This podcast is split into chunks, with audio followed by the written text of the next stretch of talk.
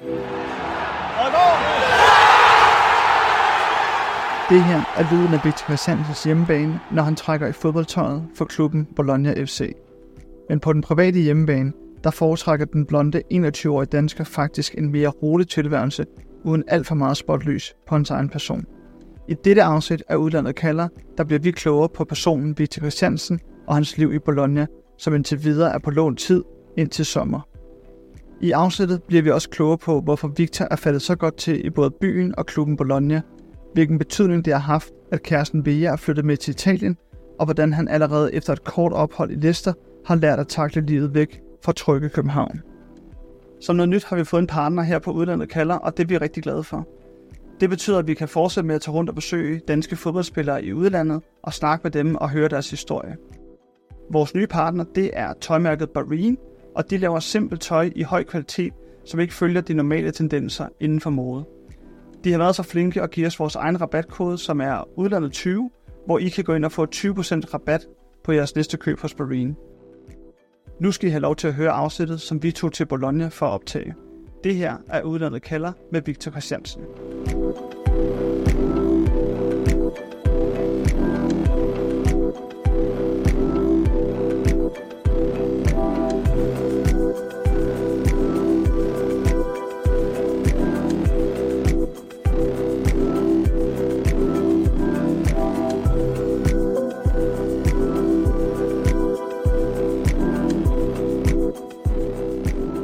Hej Victor. Hej. Tak fordi du måtte komme. Det var slet. Jeg havde faktisk tænkt, at øh, jeg havde skrevet en indledning til det her, øh, den her samtale med dig, men øh, jeg var ude at spise i går på en restaurant, som du har anbefalet i Euroman lidt ude for byen. Kan du gætte, hvad det er for en? Ja, den lille øh, bar. Ja. Ja. Så tænkte jeg, at det var nærliggende at prøve at, øh, at besøge den, og se, øh, hvad det er for nogle steder, du kommer. Og øh, en flink ejer, som du også har skrevet, Ja. Han, han vidste jo godt, hvem du var, Ja. efter han var aldrig i brokken på, øh, på sproget. Ja. Og så siger jeg så til ham, der er ikke noget billede af Victor Christiansen på din bar. Hvad siger han til? Og så siger han, som, det må du spørge Victor om. Så hvad er svaret på, at der ikke er et billede af en øh, fætteret fodboldspiller i Bologna på hans bar? Jeg tror, der kommer rigtig mange fodboldspillere der er fra Bologna, så øh, jeg tror ikke, jeg er nået til den status endnu. Nej, Øhm, det var en, vi fik, øh, fik vist af, af en, en god mand her i, øh, i byen, der hjalp os en del i starten. Øhm, som han bor i, i nærheden op ad bjerget, øh, som, som tog os med derned. Øh, de første par gange, vi mødtes, og så har vi egentlig bare godt kunne lide det. Og det er sådan et rigtig lokalt sted. Øh, man kan også en gang imellem ringe og, og bestille, så afhenter vi bare. Øh, så ja, det er egentlig øh, en rigtig en god, god dejlig restaurant og bar. Øh, og ja, som du siger, han er sød. Øh, ikke lige den, den stærkeste på engelsk, men øh, vi kommer godt omkring. Med, vil du, du tale italiensk? øh? Nej, det vil jeg ikke sige, jeg kan. Hvis han snakker italiensk til mig, så kan jeg forstå, og så kan, vi, øh, Okay. så kan jeg prøve på italiensk, og så slår jeg nok over engelsk.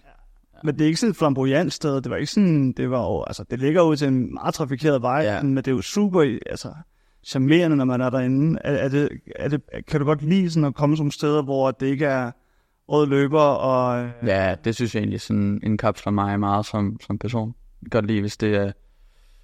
Der selvfølgelig skal være kvalitet, øh, men for mig er det egentlig ikke så meget om, om det er flamboyøst eller det mest hypede sted. Øh, det gælder også, når jeg er hjemme og spise i København, at øh, så kender mig og min familie de steder, vi godt kan lide at gå på, på Frederiksberg, eller, eller hvor det end er, så, så tager vi det hen. Er det også sådan, som du siger lidt, at det, det indkapsler lidt som, som person, måske også som spiller, eller kan du godt lide, at der er lidt, øh, går lidt under radaren, og Ja, det, det synes det er jo jeg. lidt det stille? Ja, det, det, det synes jeg egentlig er meget, meget dejligt. Øhm, det er selvfølgelig dejligt at, at blive stoppet på gaden, eller blive spurgt om et billede, eller det er jo en, det er jo en anerkendelse. Øh, men men jeg, jeg kan egentlig mærke, at jeg har ikke behov for at promovere mig specielt meget på, øh, på de sociale medier, og, og være aktiv der, eller være den, der tager samtlige interviews eller noget. Jeg har ikke noget problem i at, at gøre det, hvis jeg bliver bedt om det, men, øhm, men ja, jeg synes, det er meget rart bare at, at have lov til at være, være mig. Jeg var også nede og købe øh, Christiansen, tror jeg, nede i shoppen, og så spurgte jeg dem, hvor mange de solgte af dem. Der ville hun gerne være høflig, for hun kunne fornemme, når jeg lige havde købt et... Øh, de, de spærrede øjnene op, da jeg bestilte tre Christiansen. Ja. Så hun, hun ville jo gerne være sød, men hun sagde, at vi sælger ikke så mange af dem. Nej. Øh, men hun, så sagde hun så, øh, at han er en meget stabil spiller, og leverer altid. Så det, jeg tænker, det er sådan, det vil, det vil, det, det vil prædikat af dig, og kvalitetsstempel af dig, at du, du leverer, som man skal, men du har ikke brug for at få alt det der opmærksomhed og trøjesal og så videre. Nej. Det gerne, hvis der er nogen, der, Ja. der er rum i din trøje, men altså, Jeg havde da ønsket, at de var udsolgt dernede, men øh, ej, det...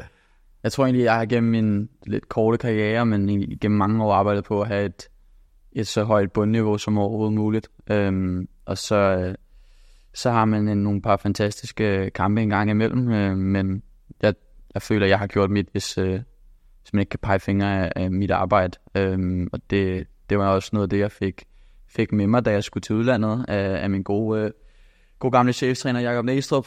Øh, jeg skulle, skulle huske på altid at, at gøre de små ting, øh, som folk ikke øh, lægger mærke til, øh, fordi det er det, der er kendetegnende for mig som spiller. Det er derfor, man, jeg altid er på holdkortet. Øh, øh, så ja, det, det arbejder jeg altid på. hvis du kan tænke sådan lidt tilbage, nu er, du- nu er du ikke så gammel nu, du har, som du siger, stadig en, en forholdsvis kort karriere. Øhm, kan du huske, da du begyndte at tænke på, nu, nu, nu bliver det her til noget, nu bliver jeg den fodboldspiller, jeg får den fodboldkarriere, som jeg godt kunne tænke mig. Kan du huske, at der var et eller andet tidspunkt i din karriere, hvor at, nu er den der, nu, nu kan jeg se tegningerne til, at det her, det kan komme langt. Jeg tror, i, i det forår, jeg, jeg slår igennem i, i FCK, øh, hvor at øh, corona og, og alt det, det andet, det, det var der, og jeg begyndte at spille, og jeg, jeg fik ikke bare nogle sporadiske indhop, jeg spillede fra start. Øh, og så blev jeg udtaget til, til det der U21 EM, øh, uden overhovedet at have været i nærheden af holdet, øh, og havde gået fra at spille U19 fodbold bare tre måneder før. Øh, husk den sommerferie, hvor at, øh, jeg også bliver student og skal have, ja, jeg egentlig bliver officielt rykket op i truppen, øh, der, øh, der kunne jeg godt mærke, at, øh, at den drøm om at spille i FCK, og den drøm om at spille i parken, og, og sådan, det, det går hen og bliver hverdag nok nu.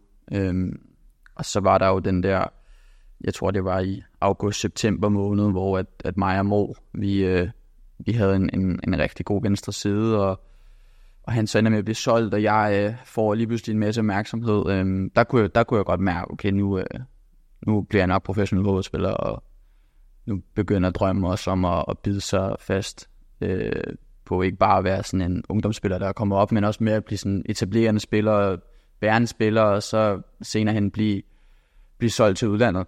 Det, det kom op i, i tankerne der. Og det var drømmen, det var, det var udlandet. Ja, ej, jeg tror, den største drøm har altid været at spille i FCK. Okay. det var ligesom, det var nummer et for mig. At spille i, i FCK, spille i parken, og så, og så komme på landsholdet. Jeg har aldrig haft sådan en, en, en, en klub i udlandet, eller en, en liga i udlandet, eller noget, som jeg har sådan, det er der, jeg vil. Hvis jeg når det så har jeg opnået mit mål. Øhm, så ej, jeg, jeg har aldrig sige, at det ligesom det har været det, der har været drivkraften.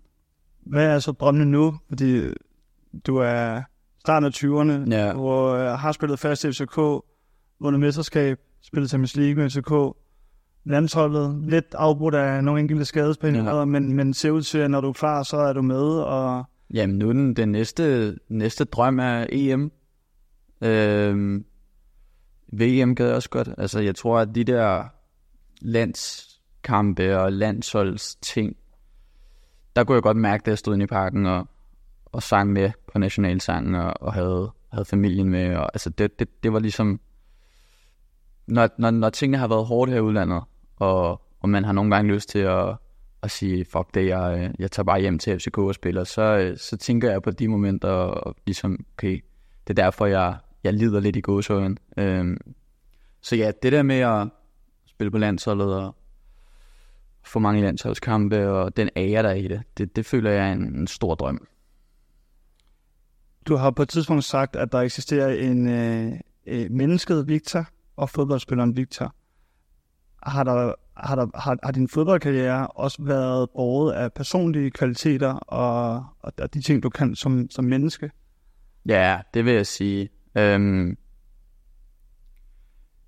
jeg tror, at øh, for mig er det vigtigt at, at have mig selv med i, øh, i alt, hvad jeg foretager mig. Det, det er der så mange, der siger, men det der med at få færdiggjort sin uddannelse og prøve at starte med at tage en uddannelse og udfordre mig selv på de der personlige aspekter. Øh, det var, øh, det var sådan en, en stor ting af mig, da jeg var hjemme i, i, i København. Og så kommer man til udlandet, og så finder man lige ud af, at okay, hvis, hvis du vil være fodboldviktor, så bliver du nødt til at give afkald på nogle af de andre ting. Øhm, så det er noget, jeg har skulle arbejde med og skulle lære efterfølgende, at, at det der med at skulle finde personlig Victor i udlandet er, er langt sværere, øh, end, end da jeg havde alle muligheder hjemme i København.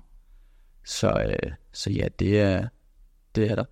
Og det fyldt meget så det her med at skulle afgive øh, mennesket Victor for de ambitioner og de drømme, der er i udlandet? Altså er det noget, du har arbejdet med? Ja, altså jeg kan da huske, at, at da, da, da jeg flyttede til England og, og lige pludselig stod på egen ben for første gang, jeg havde jo ikke prøvet at bo ude øh, før det, og jeg havde ikke prøvet et klubskifte før. Øh, så, så det der med hele tiden at, at være alene, når du kommer hjem fra træning, og have et stort afsavn til din familie, et stort afsavn til min, til min kæreste, så kunne jeg lige pludselig godt mærke, okay, det, det skulle ikke bare lige sådan at, at, at flytte til udlandet. Øhm, så, så du har lige pludselig kun fodbolden, og, og den elsker man jo og arbejder for, men, men når du kommer hjem klokken tre, så, så bare sidder i en lejlighed og glor, så, så kommer der en masse tanker op i hovedet, om det, det, det, det er værd, og hvad skal jeg nu, og hvad kan jeg få tiden til at gå med, og vil jeg bare sidde og spille Playstation natten lang, eller jeg prøver at læse nogle bøger, eller altså sådan, det, det er helt klart nogle ting, der, der begynder at fylde. Hvad gjorde du så for, for de tanker lidt på afstand? Er, er det så et FaceTime-opkald hjem? Ja, det var, det var FaceTime-opkald. Jeg fik gået en masse ture og hørt noget musik og prøvet at sådan skrive noget lidt dagbog og altså sådan prøvet, prøvet lidt af hvert for ikke at grave mig selv ned øh, i sådan i et hul af ensomhed. Øh, og jeg tror egentlig også, det der med at kunne, kunne møde ind i en landsholdslejr og, og høre på nogle af de andre gutter, der har været det samme igennem, har været enormt øh, bekræftende i, at øh, det var ikke kun mig, der havde de følelser. Øh, fordi når man lige pludselig adresserer det over for nogle venner, eller for nogle familiemedlemmer, der egentlig kun ser siden af, at man er flyttet til Premier League, og nu tjener man en masse penge og alt muligt, så lige pludselig kommer og siger, at jeg har, egentlig, jeg har det egentlig svært øh, ved at være enormt det ene. Det, det, var, det var ikke så de kunne ikke relatere, vel?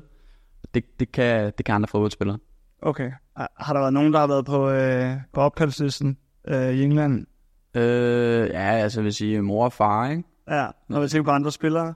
Nå, nej, dem, jeg snakkede ikke så meget med, med andre spillere, men jeg kan huske det i, i, i sommeren, øh, sidste sommer, hvor vi, øh, jeg kom med, med landsholdet der for første gang, og, og kunne snakke. Jeg snakkede rigtig meget med Sanka der faktisk. Ja. Øh, og nogle af de andre gutter, øh, der også har været i udlandet lang tid. Jeg havde selvfølgelig Jannik Vestergaard og Daniel Iversen i, i Leicester, som også jeg havde nogle gode snak med. Øh, så ja, det var, det var egentlig dem, jeg sådan kunne, kunne snakke med om det. Kan du huske, hvilke forestillinger du selv havde der om at det at skulle spille i udlandet? Altså, fordi nu siger du selv, at Jamen. ting som sådan, det, det, det var ikke sådan helt, du havde regnet med, og måske var der et større tomrum, end du måske havde regnet ja. med. Hvad var, altså, hvad var din forestilling om at skifte til udlandet? Jamen, jeg tror forestillingen var først og fremmest en sådan fodboldmæssig udfordring. At, at jeg vidste godt, at nu, nu har du ikke bare øh, 3-4 topkampe, inklusive nogle europæiske kampe, om, eller ja, i, i, i sæsonen. Øh, nu, er det, nu er det hver uge, øh, at, at folk de bare er på topniveau. Øh, det, var, det var den første tanke. Så det der med at tanken om at bo alene, og sådan, den, den fyldte ikke så meget, fordi jeg kunne ikke relatere til det. Jeg kunne ikke relatere til at, at ikke at bo derhjemme. Øh, så jeg tror egentlig ikke, jeg, jeg skænkede det nogen tanke. Det var noget, der kom. Øh, ja, det var egentlig det. Alt det med at være rampelyset, nu er du øh, en af de sådan, kan man sige, værende spillere i, i Bologna og spiller meget. Øh, har du vendt dig mere til rampelyset? Nu fortalte du mig, inden vi gik på her, at du du undgår nogle gange lidt øh, for mange interviews på grund af sproget, men, øh, men der er jo stadig opmærksomhed på dig, også i forhold til, at du er hentet ind og skal ligesom være en, være en afgørende faktor på holdet. Har du vendt dig til, til rampelyset? Ja, det, det synes jeg egentlig, at det, det kom allerede i, øh, i FCK-tiden, hvor jeg også gik fra at være en ungdomsspiller til at blive en, en meget bærende spiller. Ja. En, en, en, man så som en rutineret, selvom jeg kun var 18-19 år. Så det vendte jeg mig hurtigt til. Det er nogle det er nogle andre aspekter, der er i, i udlandet. Øh, men ja, som du siger, det er ikke, det, det er ikke særlig mange interviews, jeg har haft, øh, og jeg er heller ikke lige den, der altid bliver promoveret på, på deres sociale medier, øh, så det passer mig fint.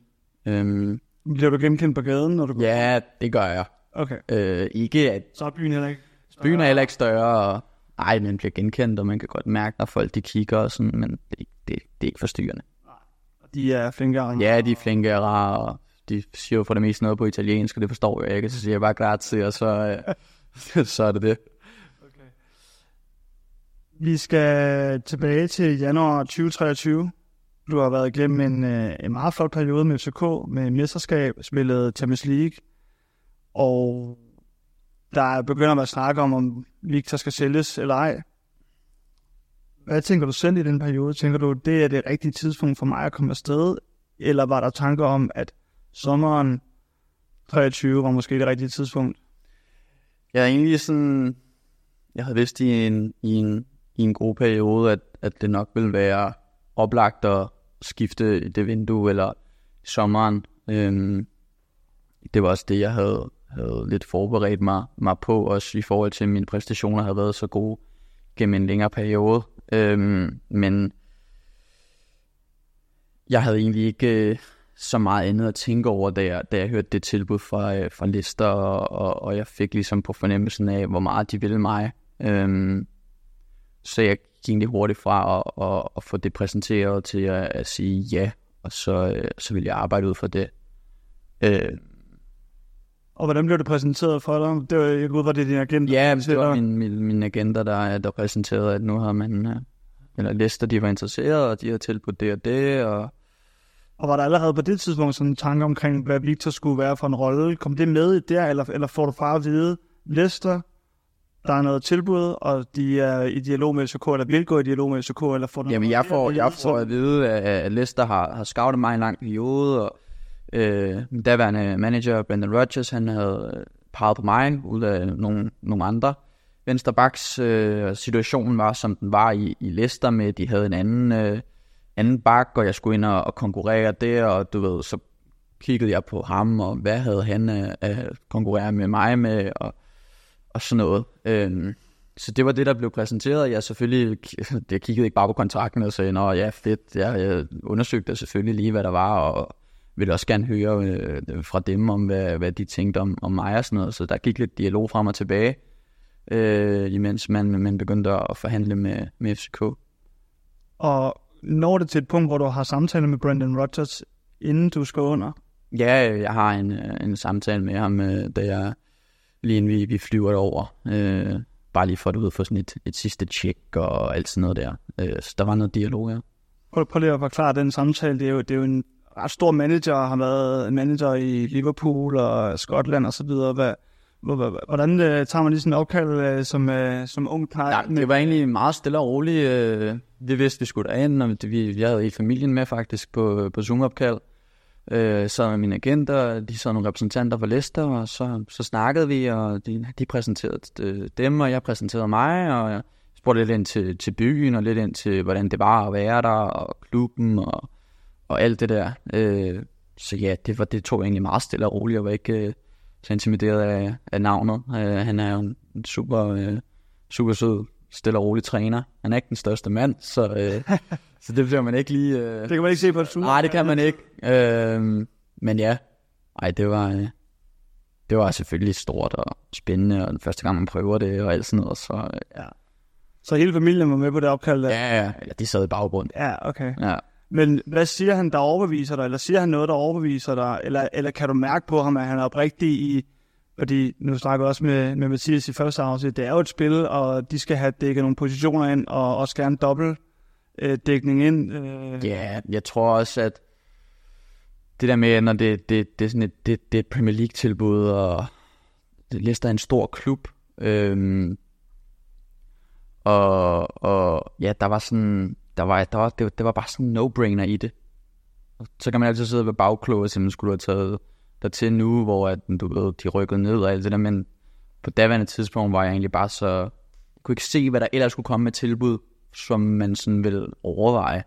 Det var bare, de ville gerne have mig, og de ville, altså, de ville jo oprigtigt have mig, og det så man også, da, med, da jeg kom til. Jeg, jeg spillede, selvom jeg havde haft syv ugers ferie, blev jeg smidt ind for løverne, og gjorde det godt, og ja, jeg spillede, så blev jeg skadet, og så kom jeg tilbage, og så spillede jeg igen, og altså, så der var jo, altså, de bakkede jo også deres ting op. ja.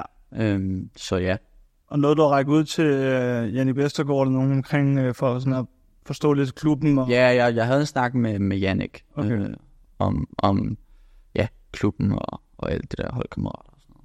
Var der andre interessante tilbud på, uh, på det tidspunkt? Nej, der var, der var lister. Øh, det var egentlig det, vi, vi burede os ind på Okay. tidligt. Og drømmen om Premier League går ud fra uh, også ligesom bare en stor del af... Ja, drømmer om, om Premier League, og det der med, at bare tilbuddet om Premier League, øh, det, det, alle har en drøm om det, og det er nok de færreste, der egentlig tænker, okay, det kan blive muligt. Øh, når man så lige pludselig står foran det, så det, jeg tror ikke, jeg ville kunne se mig selv i øjnene, hvis jeg havde sagt nej til det.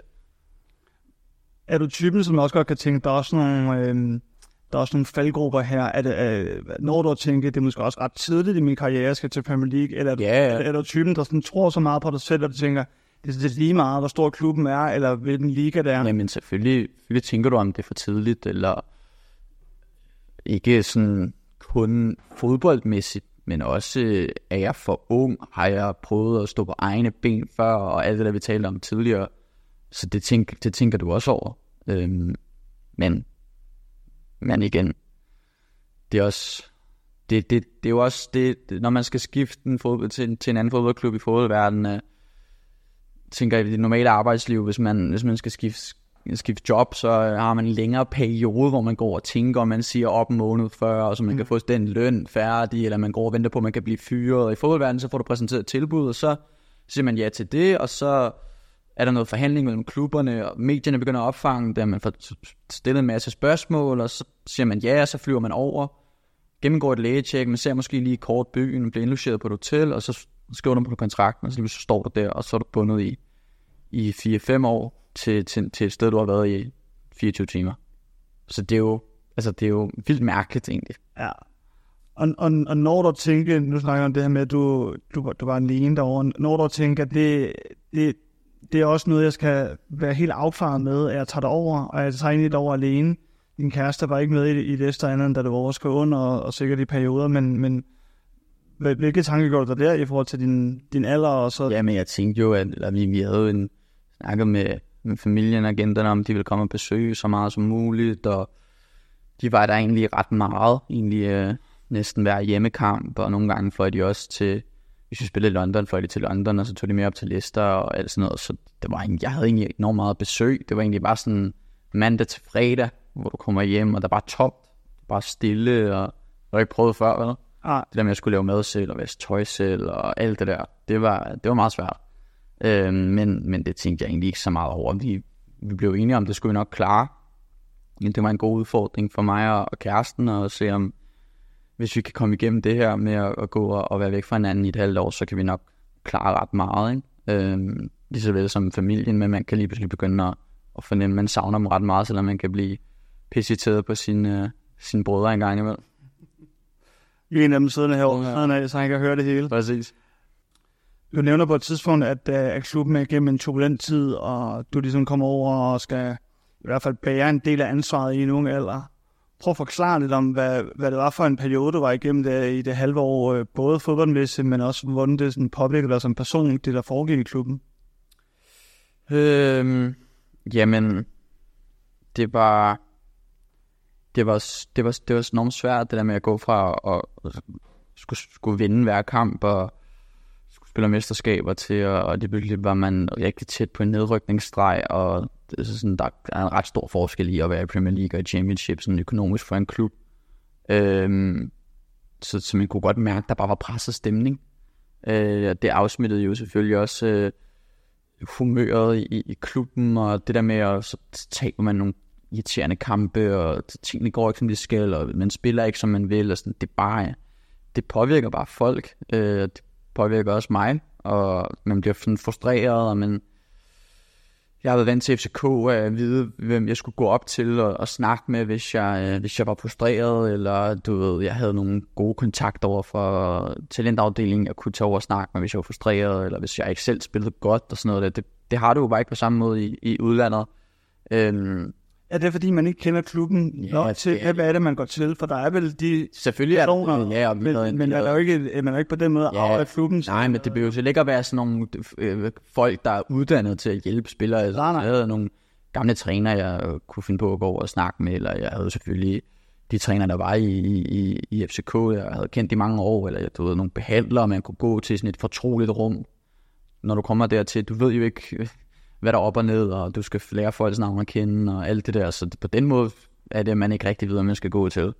Øhm, så bliver du bare påvirket af, at man, man spiller ikke det, som man gerne vil, og øh, ja, man bliver ved med at tage point, og man kan se den der nedrykningsstreg øh, er tættere og tættere på, og så ligger man lige pludselig under nedrykningsstregen, og træneren bliver fyret, og altså, der, er sådan, der var egentlig meget uro, selvom det egentlig ikke er specielt meget uro, men jeg følte det som enormt meget uro og kaos i forhold til, hvad jeg havde været vant til. Ja.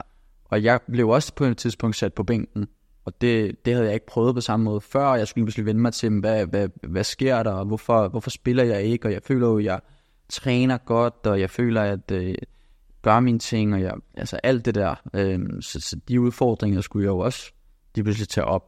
Og det gør man bare i et miljø, man ikke er specielt trygt i, fordi at jeg, havde, jeg var kommet fra noget, der var helt anderledes. Øh, så Og det er også med til, at det fyldte ekstra meget, det her med fra mandag til fredag, der bare ikke Ja, lige den person, der lige kunne give en et kram eller et eller andet. Ja, er vant præcis. Du, du, du, så tager du hjem, og så kan du normalt øh, være sammen med nogle venner, eller sammen med familien, eller øh, gå en tur i, i, i København, som du kender. Det vil så skal du til at, at tænke på en masse andet, og så ligger man derhjemme og smider Netflix på, og- men så kører tankerne jo stadig. Øh, så der var jo enormt meget usikkerhed, og sådan, ja, uro i, inde i, i kroppen, og det kunne man ikke komme af med på samme måde. Så det, det, var, det, var, en, det var en ny tilvænning og, og nye øh, udfordringer. Som har givet dig nogle ar på sjælen. Du- Ja, det ved jeg ikke, om det har givet mig ret på sjælen, men det, det, Er det store? det, jeg, ja, jeg tror nogle gange sætter man tingene på spidsen for ja. hold til at, at forstå det, og jeg siger ikke, at det har været en sådan specielt hårdt øh, i forhold til, hvad andre har været igennem, men jeg føler jo, at jeg har, har fået nogle, nogle ting med, som jeg i hvert fald har lært af, og som var enormt hårde, og også det der med at, at tage hjem på en sommerferie i København, det var også helt vildt mærkeligt, at vide, okay, jeg har kun tre uger og Jeg sådan, jeg ville ønske, jeg kunne være her for altid. Øh, øh, så ja, det var jo bare, jeg tror bare, at det var ligesom det, jeg følte gav ar på sjælen i gåsetegn, men, men Ja, måske er det mere nogle, nogle værktøjer, man kan bruge. Ja, ja. Hen. ja, det er jo i hvert fald, det er jo det, er jo det der ligesom handler om, ikke, når man er i sådan nogle perioder, og hvad kan man få ud af det, og sådan, så kan man reflektere over det, og sådan, næste gang man står i sådan en situation, eller når jeg står i sådan en situation i, i dag, eller hvis jeg ikke spiller, som jeg skal i Bologna, eller hvad ved jeg, så, øh, så kan man tage nogle af de værktøjer brug.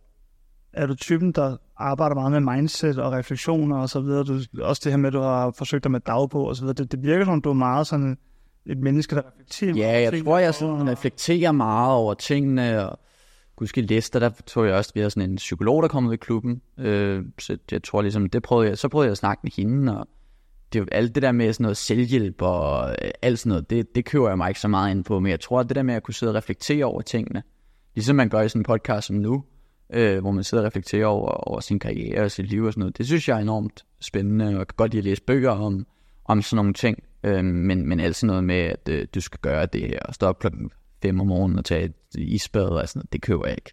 Den er du ikke med på. Nej, Det er da sådan en hyped bølge. ja, Øh, nej det, det står jeg ikke med på. Sådan noget. Jeg kan, jeg kan bekræfte, at der står ikke noget isbad ude på der har herude. Det kan være, det kommer til sommer, fordi der bliver meget varmt. Ja, okay. Jeg kan godt forestille den her ud. Ja, det, den er det bliver en gryde, den der. Ja. Så, øh, så sker der det, at du, øh, du bliver lejet ud. Ja. Hvordan, øh, hvordan kommer Bologna på kortet over mulige steder, du skal hen? Er det, øh, Jamen, øhm, er det en agenter, der er ude og lave noget arbejde, eller er det noget agentnetværk, så de begynder at få dig på radaren, eller ved du overhovedet det? nej, det ved jeg egentlig ikke. Jeg, jeg ved bare, at øhm, sportsdirektøren i, Bologna har, har arbejdet øh, i, ja, i, i mange italienske klubber, og ja, han havde også fulgt mig, øh, før jeg skiftede til Leicester, og, og så, så tog jeg dertil, og, og ja, han, han kunne godt lide mig, og øh, træneren kunne godt lide mig, og, og ja, så var det også lidt i forhold til, at man kommer fra en Premier League-klub, og der er nogle økonomiske aspekter i det, og det, det er ikke lige alle klubber, der kan med på den hylde. Øhm, der gør, at man lige pludselig, øh, ja, så kom Bologna, det var spændende, og ja, som jeg også har været at sige før, at det der med at bo i Italien og spille i Italien, det har været enormt tiltrækkende. Øhm, så, så ja, det er nok det, der gør, ligesom det, det bliver kogt ned til Bologna. Var der andre muligheder for at gå ud fra, at det her med, at I Leicester rykker ned, der var en ny træner, der gerne ville spille med en trebakskæde, som du ikke kunne se dig 100% i, er med på, at du er typen, der udfylder alle roller, men du vil helst spille bak. Mm. Øhm, hvor mange muligheder når der at få? Sådan, øh, Jamen, der er der selvfølgelig en, en masse forskellige klubber op at vinde, og var noget, der var øh, mere spændende end andet? ja, det var der også. Det var der. Det er der jo altid. Vil du sige, hvad det er? Nej, det, Jeg skal prøve at spørge. Bologna bliver så ligesom øh, det valg, har, når der har snakket med, med Thiago Motta, øh, mm. de, øh, træneren der, og der, der, der tænker du også, det er det rigtige match for mig på det her tidspunkt. mm, mm, ja. Hvad siger han til dig? Men min træner, han kan ikke, han kan ikke snakke engelsk. Så det med, det med tolk på, Okay, så du har, du har et, Zoom-opkald eller et eller andet ja, med tolk? ja det, det tror jeg egentlig meget normalt, man har. Okay. når man skifter klub. Man lige, du ved, lige hører, hvad fanden går jeg ind til, hvad skriver jeg under på. Øh, så du ved, så har vi nogle snakke frem og tilbage, og øh, ja, for egentlig øh, sådan en, en god øh, opfattelse af, at øh, han godt kan lide mig, og han har set mine kampe, og jeg spørger lidt ind til, hvad skal, hvad skal jeg udvikle, og hvad kan du godt lide, og bla bla bla, og vi snakker frem og tilbage, og jeg kunne ligesom godt mærke, okay, det her, det, det vil jeg gerne. Og hvad kendte du til Bologna, både som klub og by, inden det blev præsenteret for dig? Jamen, jeg kendte, jeg vidste jo, at, at Andy havde, havde spillet der, ikke? Øhm, det var Andreas Skov, Ja. for, for dem, der ikke... Ja. Øh, og, øh, og hvad hedder det, det var en, ja, en traditionsrig klub, og jeg havde hørt, hørt lidt om byen, jeg havde ikke været der før, men jeg havde hørt lidt om byen, og ja, selvfølgelig det der med, at de er kendt for, for maden hernede, og, og sådan noget. Øhm, så ja, jeg kendte selvfølgelig til, til Bologna, øhm, men ikke som man kender til andre store byer eller noget. Jeg vidste, det var en, en, en, en lille charmerende by i, øh, i øh, nordlige Italien, øhm, med en klub, hvor at, øh, der også har været nogle, nogle spillere i, i FCK, der har været der før, og sådan, så man, ja, hvis det var en, en, en anerkendt klub. Og var det så her, at øh, din kæreste Vera og dig ligesom siger, nu er det nu, at Vera skal flytte med dig til Italien. Var det baseret på tiden i England, eller var det bare, det gav bare mening? Nej, men det, det gav mening i forhold til, at hun blev færdig med, med gymnasiet øh, i sommeren 23. Det var derfor, hun ikke tog med til England. Ja. Øhm, og, øh, og vi blev ligesom enige om, at det der med at, bo hver for sig, det, det er enormt hårdt. Øh, så ja, det passede egentlig med, at, at, at Vea, hun, hun havde et sabbatår. Øhm, og det var også planen, at hun skulle med til England. Øhm, men så skete det, som der skete, og, og ja, så blev vi bare enige om, at jamen, så, så tager vi med til Italien, og du ved, hun kunne altid flyve, flyve hjem, hvis det var, og bare det der med, at man bare var sammen, og det med at vide, at der er en, når man kommer hjem, og sådan noget, øhm, det var enormt dejligt. Så ja, det er egentlig det, der gør, at, at, at hun tager med. Vi skal prøve at snakke lidt om øh, landet og, og byerne, du har været i. Kan du prøve at sætte nogle ord på, hvad er sådan de største kulturelle forskelle mellem København og Leicester, og Danmark og England? Øhm, Ja, hvad du har oplevet også omkring. Altså, jeg kunne, godt, jeg kunne godt mærke, at England var et øhm, sådan meget arbejderklasse samfund, som man kender England for. Øhm, og ja, Danmark er enormt sådan, velfungerende velfærdssamfund, og så sådan, der er styr på tingene. Og det er der også i England, men det, man kan godt mærke, at der er en stor klasseforskel. Der er en stor forskel fra, øhm, fra fattig til rig. Og ja, det er øh, sådan... Jeg skulle passe på mig ikke, og sådan, det, det bliver for øh, sådan ned, nedtalende om, om England, men det, selvfølgelig kunne du godt mærke, at det var noget andet, når man kom fra.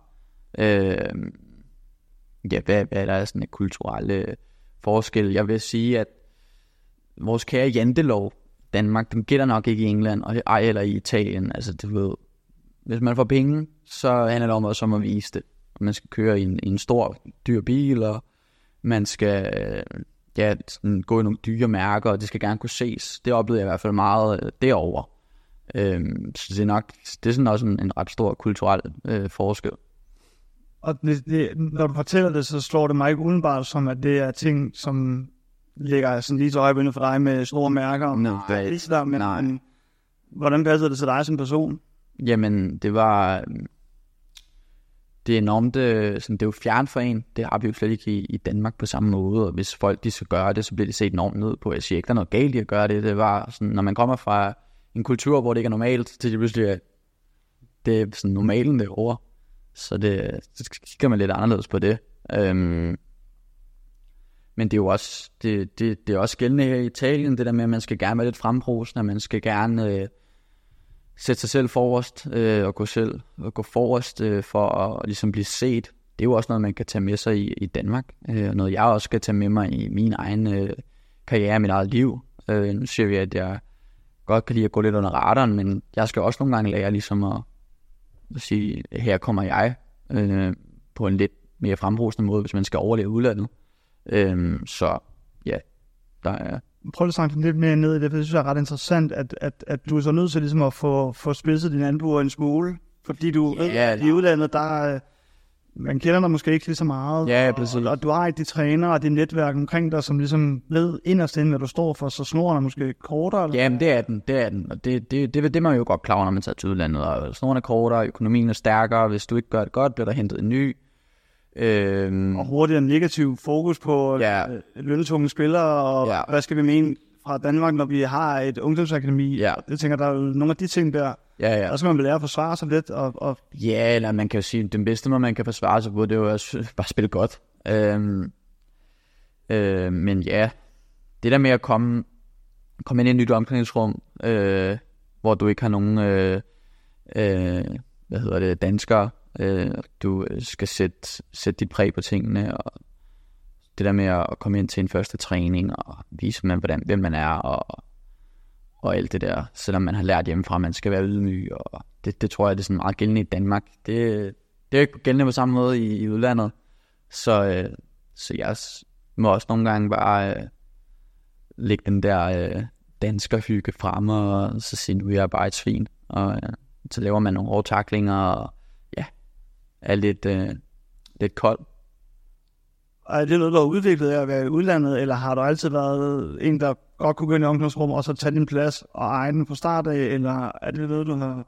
Ja, men jeg tror, at, at i, i gamle dage, så var det sådan lidt mere, så det var, det var det bare noget, jeg byggede op ved, ved, igennem mine præstationer, og det der med bare at være mig selv, og jeg behøver ikke at øhm, få opmærksomheden, det skal nok komme, har jeg altid tænkt. Øhm, det har jeg egentlig altid haft det i mig, jeg tror bare, jeg har gjort det på en anden måde, end, end hvad andre folk de gør, eller hvad andre kulturer gør. Øh, så, så når man kommer ind i et omklædningsrum i England eller i Italien, så, øh, så kan man vælge at gøre det på, på den måde eller på den anden måde. Jeg, jeg har egentlig gjort, hvad jeg har følt var, var bedst. Øhm, og så ja, har jeg altid bare tænkt, at hvis du bare spiller godt, og ja, egentlig har dig selv med i det, jeg vil jo heller ikke synes, det var særlig fedt at, at, at lægge mig selv til side for bare at storme frem og blive elsket i en ny klub, hvis det ikke var mig. Altså, det var der ikke noget fedt i. Hvordan er... Øh, hvor, hvordan passer Bologna som by så til dig, og Italien? Nu har du haft drømmen og tanken om Italien, og øh, en blond dansker som dig. Øh, hvordan passer Jeg synes, og, og byen til dig? Jeg synes, den passer rigtig godt. Øh, og min, min kæreste er også enormt glad for den. Øh, og ja, det er en virkelig øh, hyggelig by, og øh, der er de ting, man har brug for, og enormt charmerende, og øh, den der sådan, italienske kultur med, at man tager lidt stille og roligt, og, og sådan noget, det, det falder mig godt til. Og ja, det der med at have muligheden for at kunne, kunne gå ud i byen og få en kaffe, eller kunne kigge på butikker, eller noget andet, øh, når man kommer hjem fra træning, er enormt... Øh, befriende. Øh, vi, har, vi har købt to cykler, hun og jeg, så, øh, så vi kan også Dejligt dansk. få lidt københavnerstemning med, når vi kan cykle byen rundt. Så det er, ja, det er dejligt. Hvordan er forskellen på Bologna og Leicester i forhold til det her med at få tiden til at gå, når man er udenfor? Jeg, jeg, nu, jeg har ikke været i Leicester, men når jeg har været i Bologna et par dage, det er jo en fantastisk charmerende by. Meget intim, og Mm. øh, man kan mærke noget nærhed fra, fra befolkningen her. Er det, er det også noget, du har sådan fundet ud af, at den by her skal kunne noget, når jeg ikke spiller fodbold? Det var også noget det, Mathias var inde på i afsnit 1. At det er ekstremt vigtigt for fodboldspillere, der, der er en eller andet.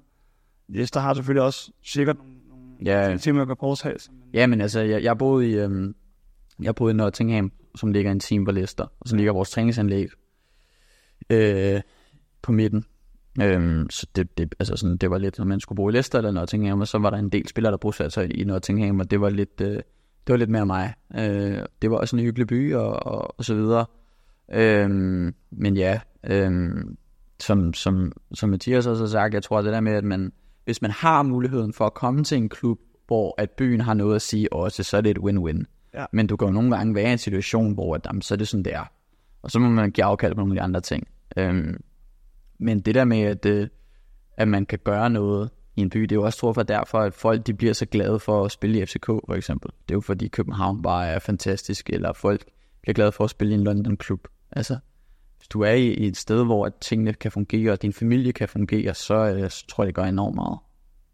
Og du cykler til træning, kan jeg så øh, næsten... Ej, der er, vi skal lige på motorvejen for det, desværre. Jeg, jeg så godt på kortet og tænkte, der er et stykke derude. Ja. Selv har købt cykel, tænkte, du må... Øh, du må Jeg kunne godt finde på det, men uh, ja, det kunne du godt. ja. Du cyklede til træning i SK. ja. Men det gav også bedst mening. Hvad er det for en fodboldkultur, du sådan kan se forskellen på i England og Italien? Øh, man, man kender det jo lidt fra, man har fået fortalt, hvad, hvad, hvad, hvad det er for en mennesker, men hvad er det for en person, der, er- der går her i, i Italien? Jeg synes egentlig, sådan England og Italien minder meget om hinanden på, på den måde, at øh, fodbold er sådan meget øh, forgudet, og fodboldspillere er sådan, ja, nærmest øh, guder, der går rundt i, i byen som normale mennesker, og det bliver virkelig dyrket, og du har, der er mange øh, enormt stor medieopmærksomhed. Øh, det er der meget i England, det er der også i Italien. Øh, så ja, der kan man egentlig sige, at der er nogle ligheder. Øh, hvad, hvad er forskellene? Det, øh, de, de drikker ikke lige så mange øl her i Italien, som de drikker i, øh, i England på der pubs. De drikker lidt mere vin her. Øhm, nu sagde du selv det der med, at øh, det er ikke meget øl, de går ned og køber i pausen. Øh, jeg tror faktisk, det er sådan i England, at man ikke må drikke øl på stadion. Det har jeg i hvert fald oplevet, Okay, at, øh, så en pas. at øh, det er simpelthen ikke muligt. Så kan man sige, det er der måske også noget i, øh, hvorfor det ikke er, er, er muligt. Men øh, ja, og jeg vil sige, jeg har, spillet, jeg har spillet så kort tid til at kunne mærke den der store øh, forskel øh, i tingene.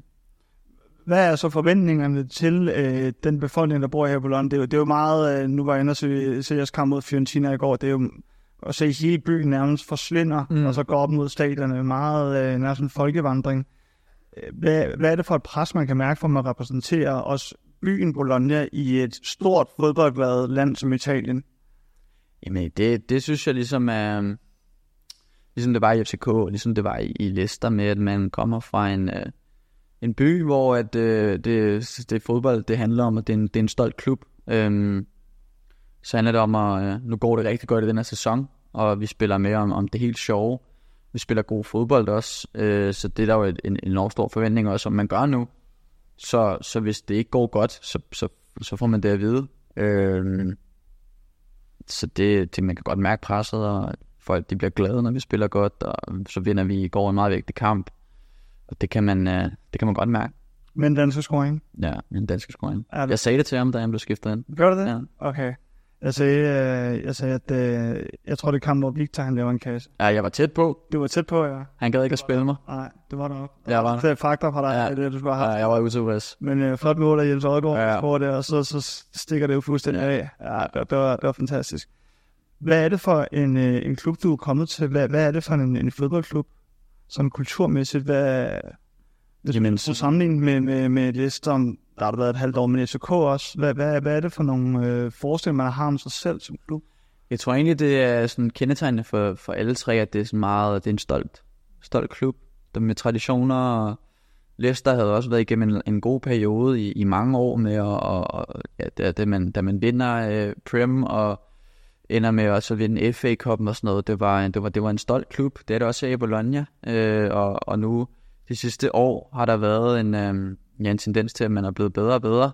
Øh, så det kan man godt mærke, og som vi talte om før, med den der kultur og, og alt sådan noget. Øhm, så ja, det er, en, det er en stolt klub, og man skal, man skal, man skal være god, man skal vil, vil ja, dø for klubben.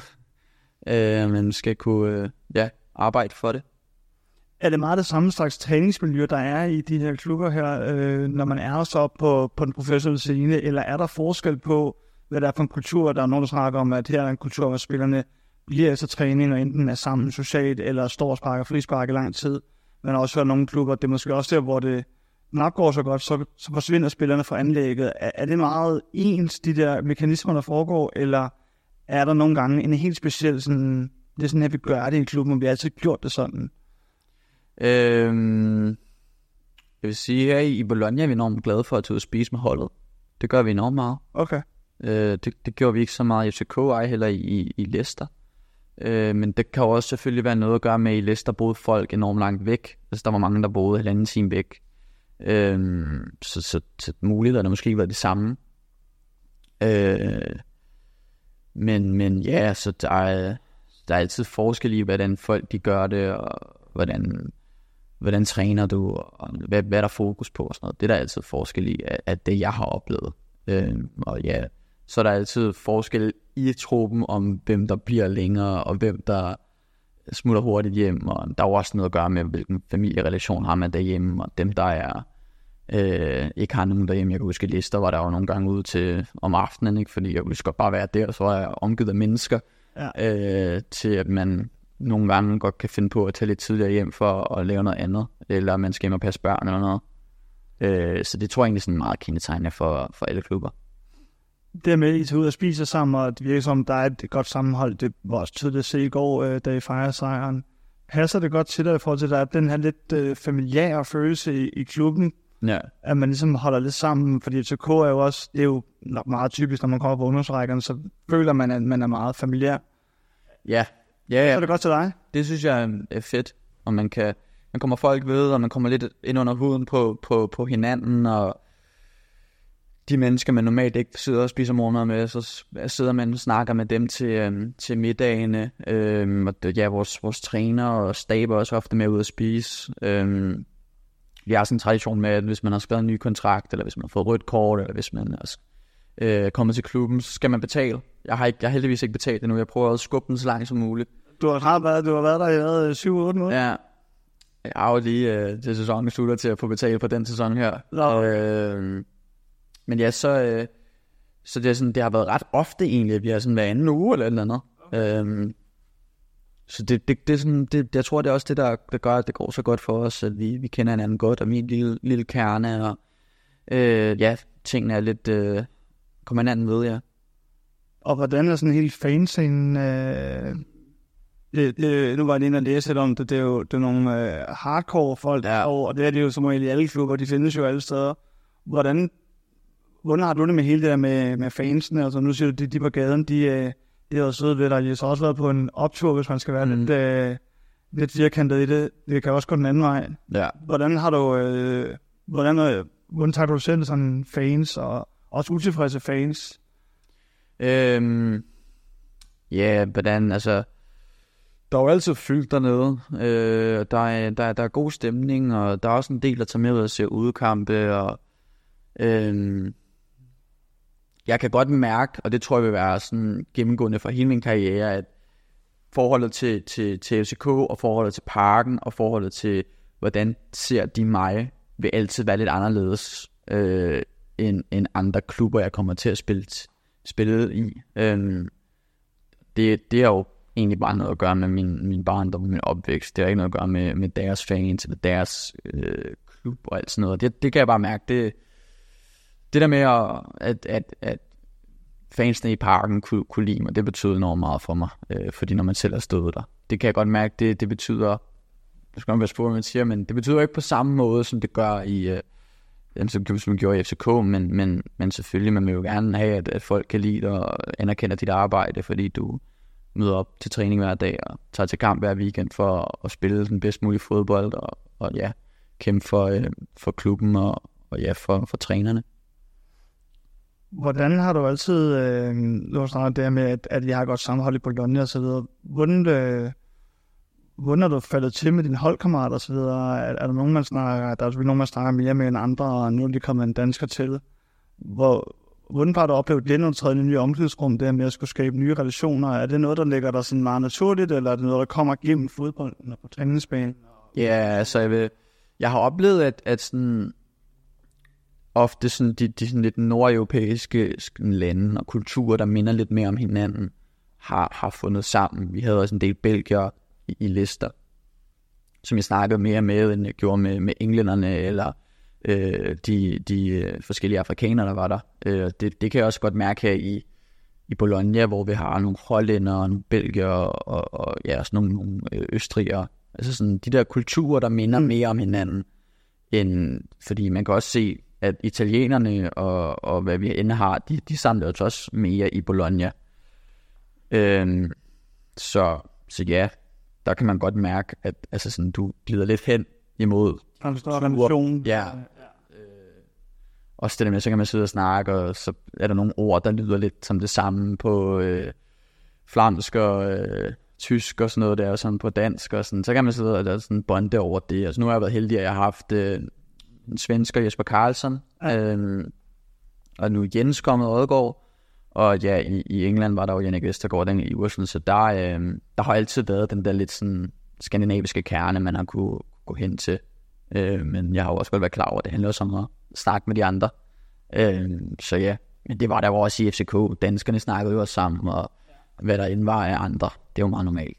Er du så typen, når, øh, når Jens Odgaard kommer til klubben, så, så, så tager du ham lige øh, under armen og viser ham, hvor han og stiller man støvlerne efter Ja, og sådan. nu har han jo heldigvis, øhm, heldigvis for ham spillet i Italien før, og Kasbro og sådan noget, altså der er en rimelig langt foran mig, men ja, jeg fortæller ham lige, hvis han har nogle spørgsmål, og nu er jeg også kun lige, jeg har jo ikke været her så lang tid endnu, men øh, ja, jeg, jeg har følt et lille ansvar.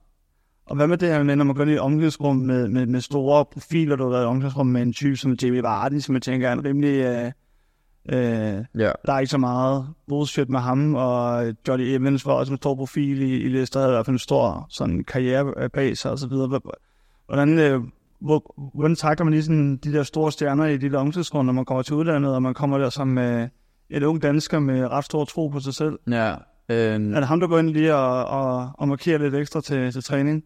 Nej, jeg tror egentlig, at sådan, med dem, de var egentlig så enormt søde til at, at tage sig af mig og, og snakke med mig. Jeg tror også, når man, når man er så, så stort et navn, så føler man også et ansvar for ikke at, at være et arrogant svin. Altså, så, så tager man sig ekstra af dem, ligesom vel, som da jeg kom op i FCK-truppen, så var det også nogle af de bærende profiler, der, der lagde en arm om skulderen og sagde, hvis der er noget, så kan du bare komme til mig.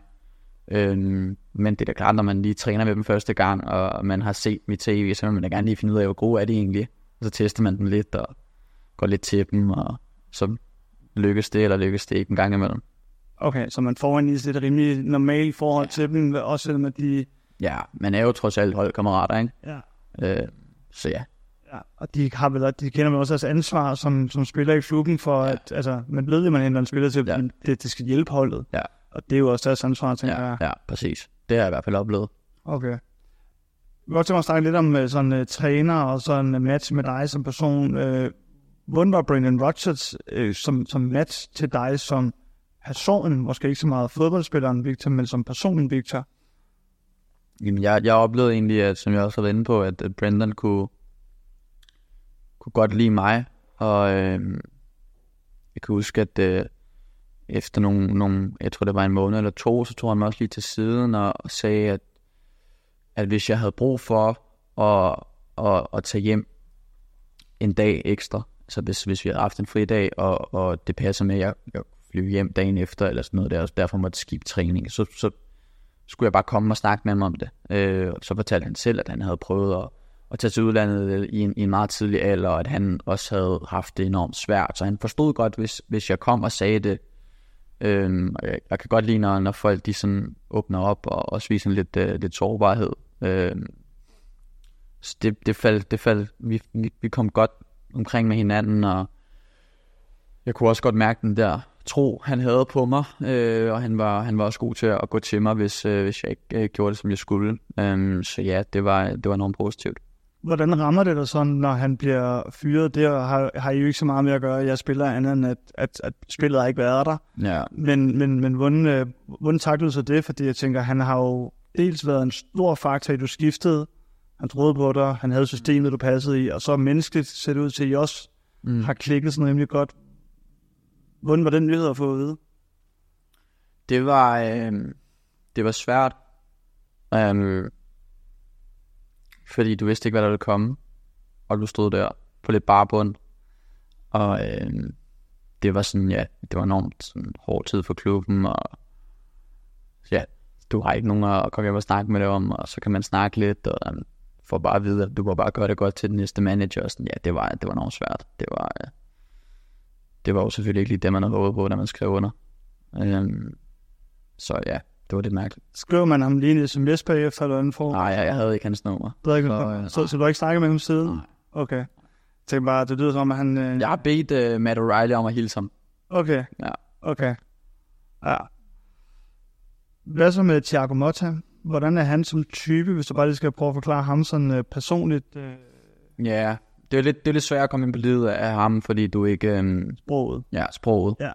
Og jeg oplever også her i Italien, at der er sådan en meget, øh, det er sådan en meget autoritær øh, kultur med, med, med mister, som man siger. Og, du ved, det, det er meget øh, ja, hierarki, øh, så det er ikke sådan de store samtaler, jeg har haft med ham. Og, men øh, ja, man kan jo godt fornemme, at mennesker kan lide en eller ej, og du ved, hvis man får ro til træning, forstår du det, og hvis man får at vide, at du, det du gjorde, det var ikke godt, og sådan noget der. Øhm, så ja, det, det, er egentlig, det har været lidt sværere, og øhm, ja, lige øh, få snakket helt naturligt jo.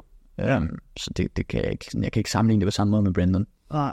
Men på træningsbanen, Motta, så er det på italiensk, han forklarer Ja. der taktiske Ja. ting og så videre. Ja, øh, men altså nu hvor jeg begyndt at forstå italiensk, så forstår jeg det godt. Øh, men til at starte med var det jo selvfølgelig med en, en anden spiller ved siden af, eller sådan noget der.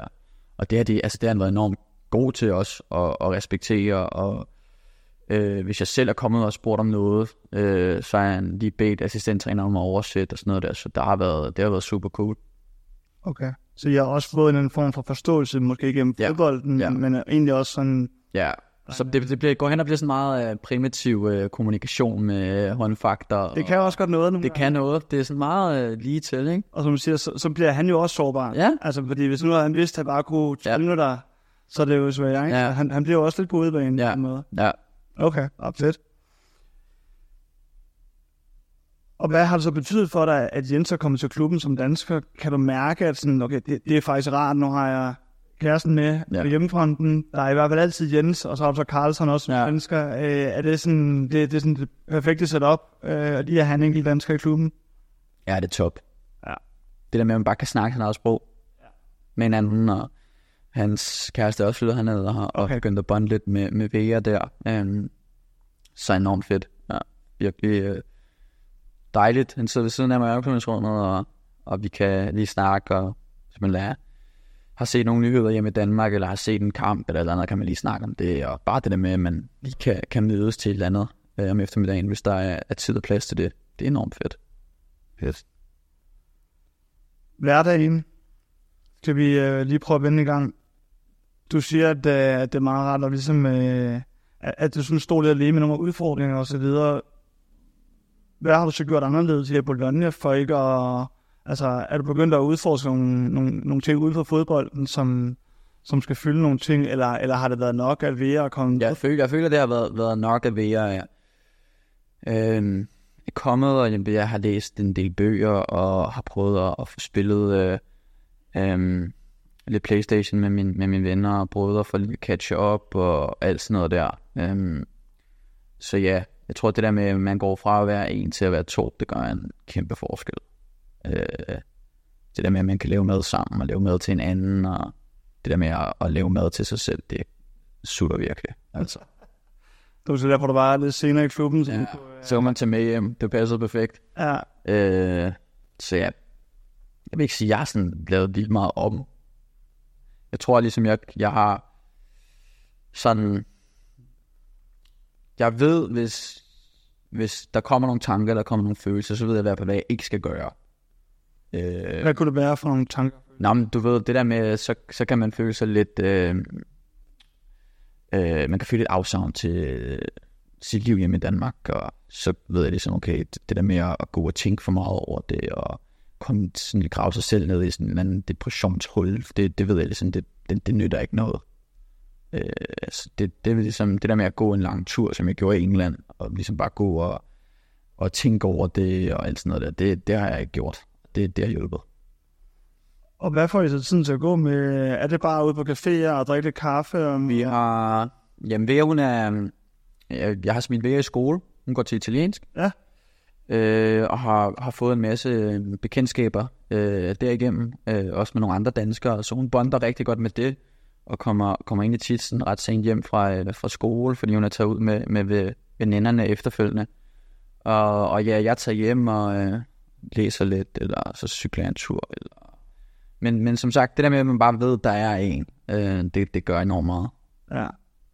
Og øh, det må også give dig noget, at hun er faldet godt til, ja. tænker jeg, for, for roen. Ja. Øh, jeg tror, jeg har læst nogle artikler med nogle andre spillere, hvor at familien, det var ikke deres drøm at komme hertil, men de er der selvfølgelig for at mm. støtte, og de falder måske aldrig helt til, og det giver bare noget uro ja. af en art. Det må også betyde en, en, en hel del af Vera, ikke så den type, at hun, hun gør det og kan ja. det, men også at, at det sker, ikke? Jo, jo, også i forhold til, at uh, lige så vel som jeg kan føle afsagn, så føler hun også, og du ved, så har vi jo bare en aftale om, at lige så snart hun mærker det, så, så snakker vi om det, og så, så sender vi hende på, på et fly, øh, hvis det passer. Altså, det, det, det er meget sådan en god, åben, ærlig øh, kommunikation, der er der. Øh, I forhold til, at hun ikke skal heller sidde og, og fortryde noget, eller tænke, hvad fanden lever jeg her? Og hvad med uddannelsen, statskundskab? Jeg har måttet øh, sætte det på pause. Okay. Ikke, jeg dropper ud. Fordi, det lyder bedre at sige med pause. Ja. Okay. Det, det, det var simpelthen for svært at gøre op på online. Altså, gjorde det egentlig også sådan online i, København, at jeg kunne trods alt møde op på, på uni og tage til nogle få forelæsninger, hvis det passede til. Eller...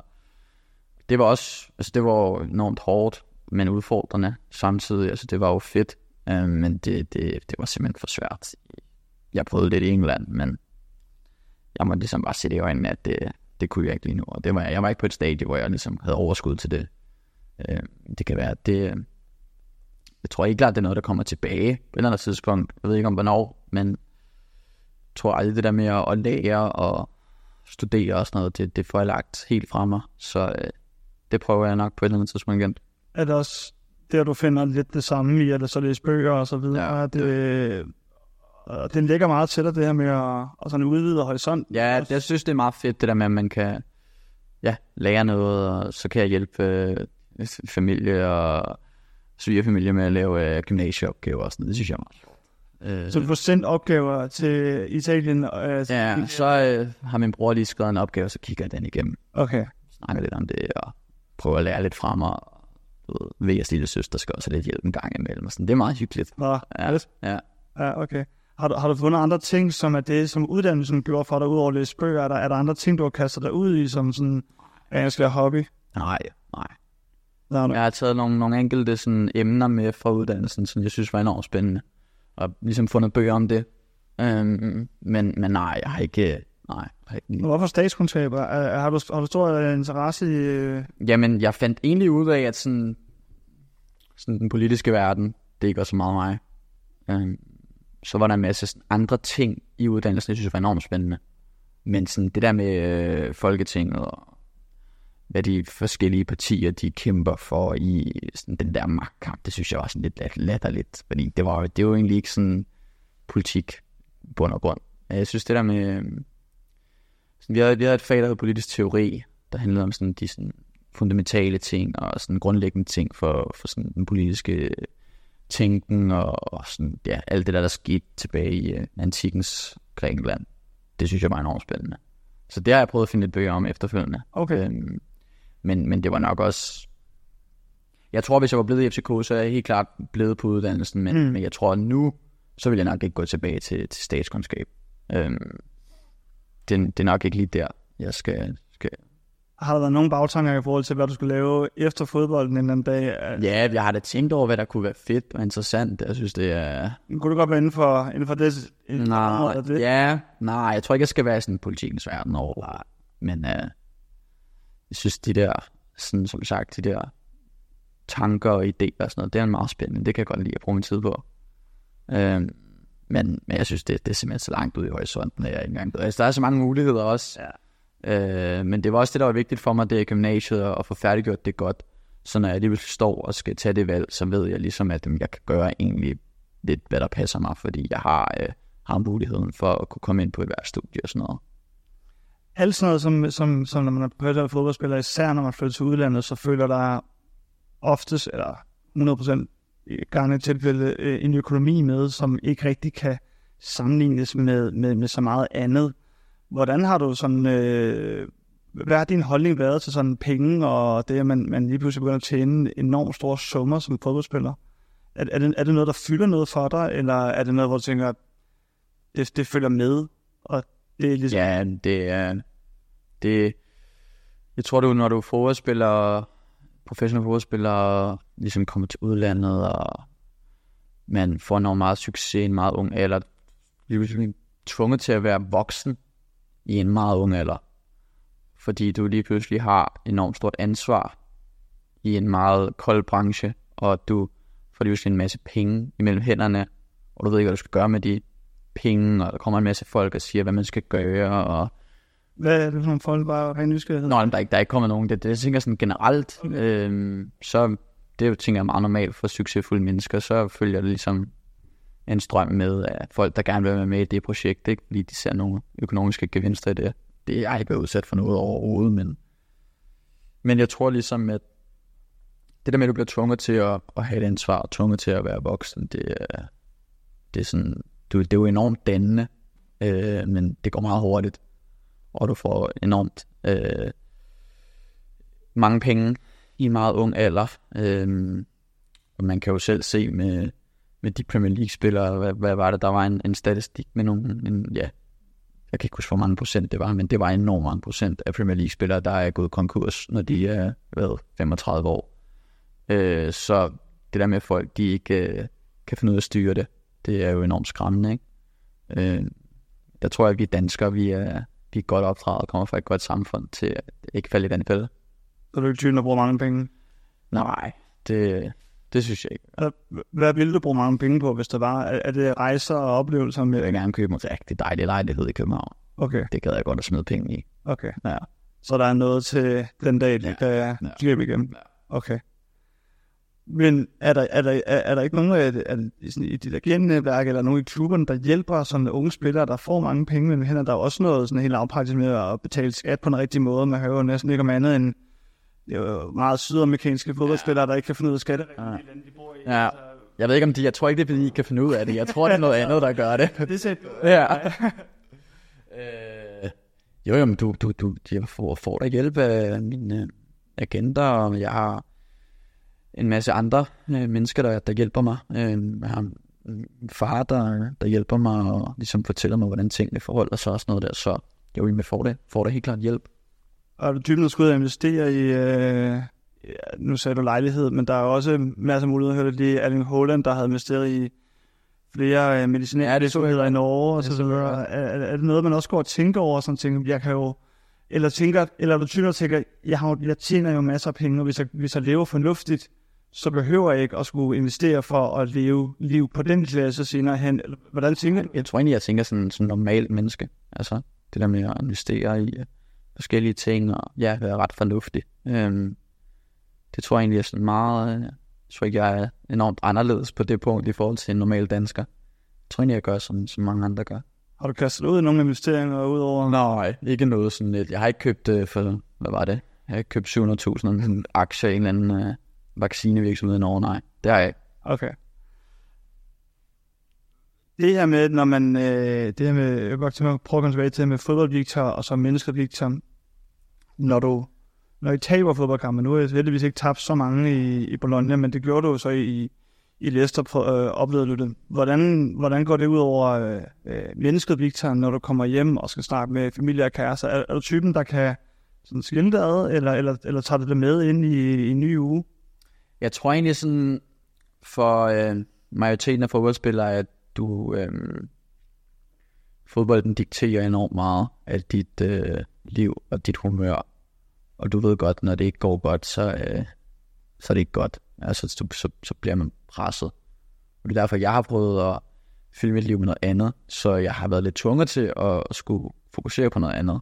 Øhm, men selvfølgelig bliver jeg øh, påvirket af det øh, hvis man taber en kamp, eller hvis man spiller dårligt eller noget, så kan det jo svært at gå hjem og være glad, og bare være ligeglad, fordi det er jo dit liv, og når du har valgt at tage til udlandet, så er det jo af fodbold, du er der, så kan du jo ikke bare sige, nå fuck det.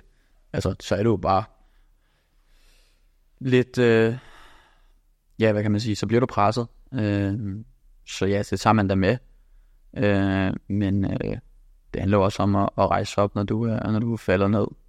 Øh, så det, det er jo noget, man lærer, og noget, man arbejder på. Og har man så også lært, at det ikke skal gå ud over familien, eller, eller, eller har Bea ligesom lært, at, at der er en periode, når man har spillet dårligt, eller, spillet, eller taget en kamp, så, så, skal, så skal mennesket Victor håndteres på den her måde?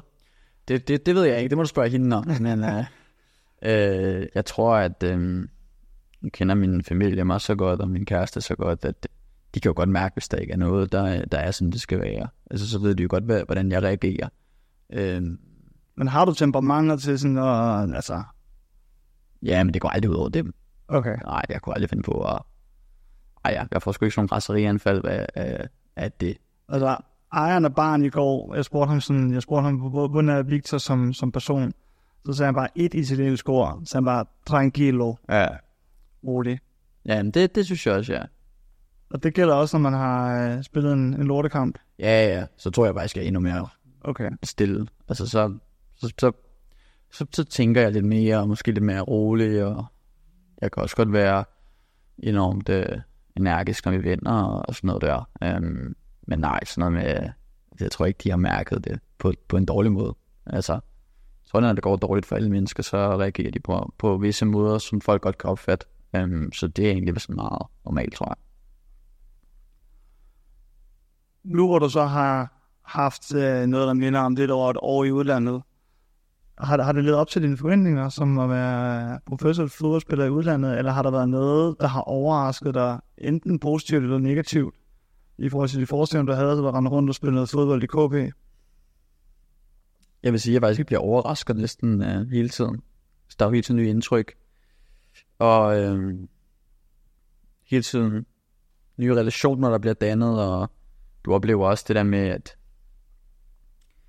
fodboldverdenen er en meget sådan, usikker branche, og der er jo to transfervinduer på en sæson, og folk de rører ind og ud, og der er nye holdkammerater, og der er holdkammerater, der forsvinder. Øhm, nu står jeg jo selv i den der situation, med, man, om man, når man er lejet ud, at man købt og solgt, eller altså sådan, den der usikkerhed, der er. Øhm, så, ja. Og nu snakker du før, at du havde nogle store ambitioner på landsholdets vegne. Har du fået lagt nogle ambitioner på din øh, klubkarriere også? Ja, yeah, ikke sådan konkret.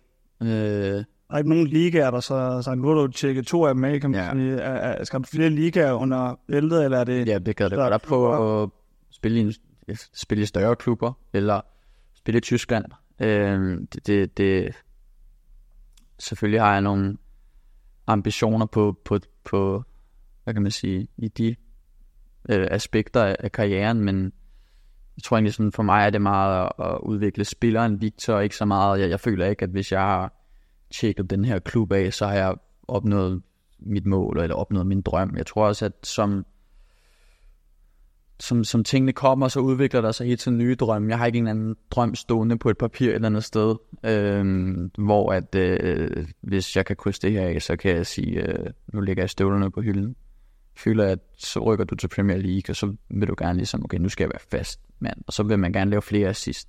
Så vil man gerne, altså, det kan folk måske kalde del, delmål og sådan, men for mig er det sådan lidt en drøm om at hele tiden at blive bedre og bedre og bedre. Øh, og hele tiden, øh, jeg føler, at jeg bliver bedre fodboldspiller og et bedre menneske.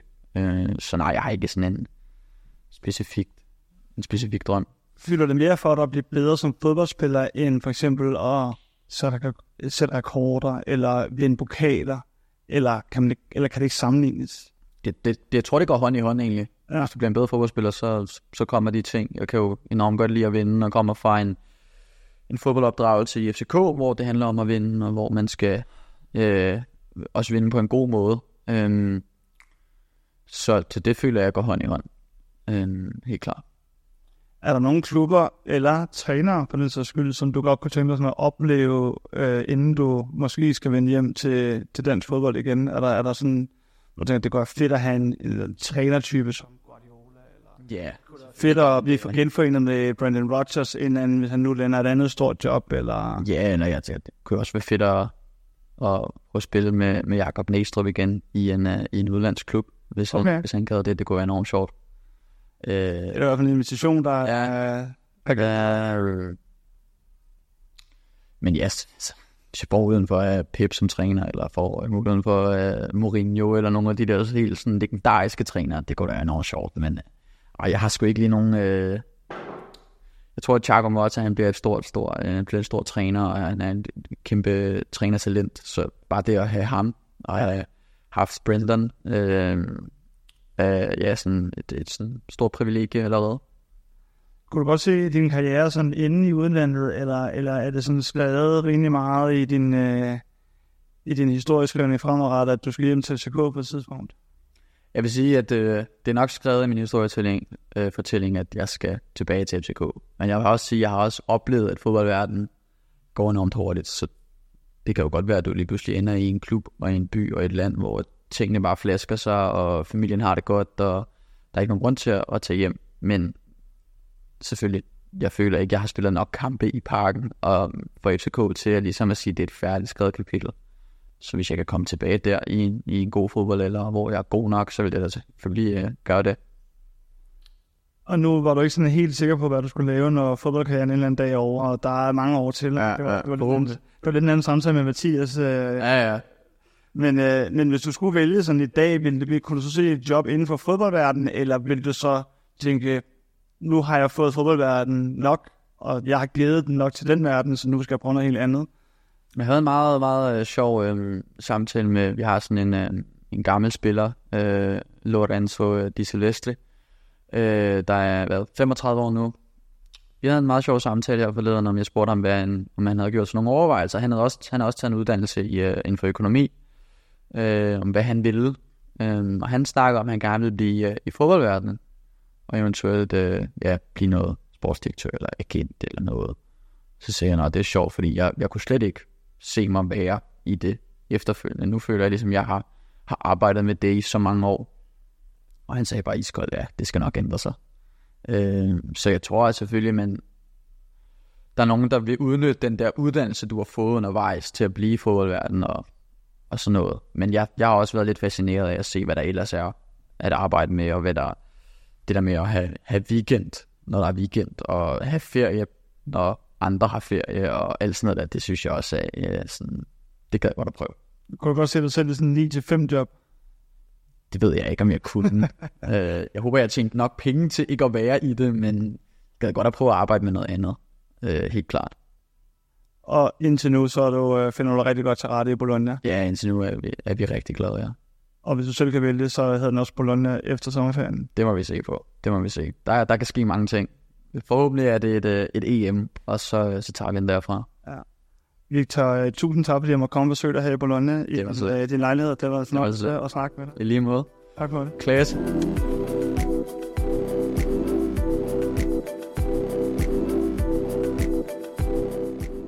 Det her, det var afsnit 2 af Udlandet kalder med Victor Christiansen. Jeg håber, I nød at høre vores snak med den sympatiske københavner i Bologna. Husk, at du på vores Instagram i næste uge ikke bare kan vinde en, men to trøjer. Du kan nemlig sammen med en ven vinde en generet hjemmebane og udbanetrøje fra Victor Christiansen. Tak til vores nye partner Barine for at være med til at gøre podcasten mulig. Hop ind på deres webshop og brug vores kode udlandet20 og få 20% rabat på dit næste køb. I næste måned besøger vi igen en dansk fodboldspiller i udlandet, og den her gang der bliver det en af de største klubber i verden. Tak fordi du lyttede med.